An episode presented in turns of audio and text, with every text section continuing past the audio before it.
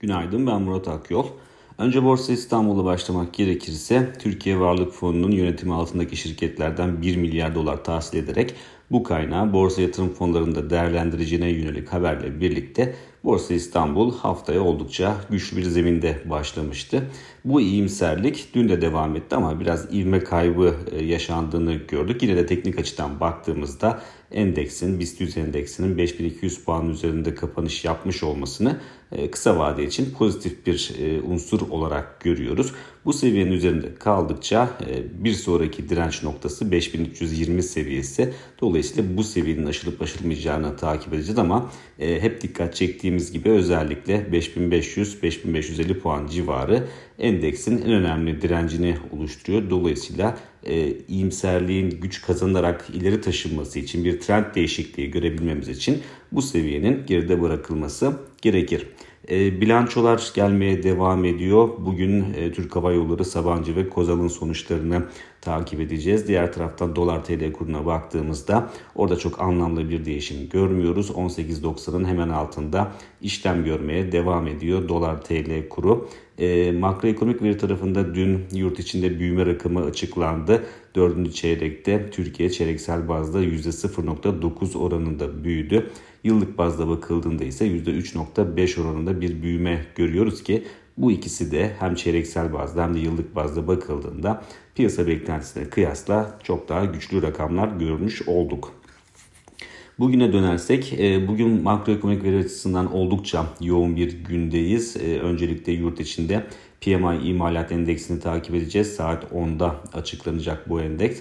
Arka arkaya 10 ay büyümeyi daralmadan ayıran 50 seviyesinin altında rakamlar görmüştük. Geçen ay bu seviyenin üzerine çıktık ama şöyle bir risk söz konusu.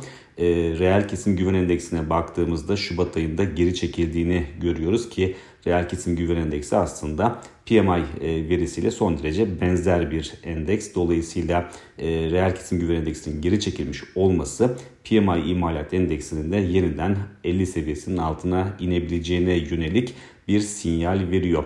E, bugün ayrıca Amerika ve Euro bölgesinde de PMI imalat rakamları açıklanacak. Ancak her iki veri de hem Amerika'dan hem de Euro bölgesinden gelecek veri nihai nitelikteki veriler ve aynı zamanda revizyona uğramaları da beklenmiyor. Bu yüzden etki dereceleri çok büyük ihtimalle limitli kalır gibi görünüyor. E, Amerika'da bugün aynı zamanda ISM e, endeksi de açıklanacak. ISM endeksi ISM imalat endeksi e, borsalarla da korelasyonu oldukça aslında yüksek olan bir veri. Orada 47.4'ten 48'e doğru bir yükseliş öngörülüyor. Tabi burada önemli olan piyasa beklentisinden ne derece sapma göstereceği dolayısıyla e, volatilite yaratabilecek unsur da çok büyük ihtimalle bu olabilir. Beklentiye paralel bir rakam görülürse e, piyasalar üzerinde, varlık fiyatları üzerinde anlamlı bir etki oluşturmasını beklememek gerekir. E, son olarak Almanya'da bugün tüfe rakamı açıklanacak.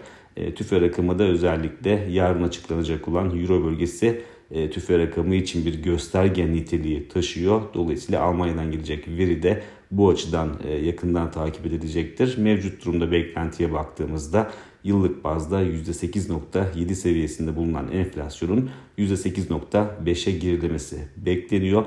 Dolayısıyla bu beklentiye paralel bir e, rakam görülürse yarın Euro bölgesi enflasyonunu da yönünü aşağı çevirmesi sürpriz olmayacaktır. Bir sonraki podcast'te görüşmek üzere.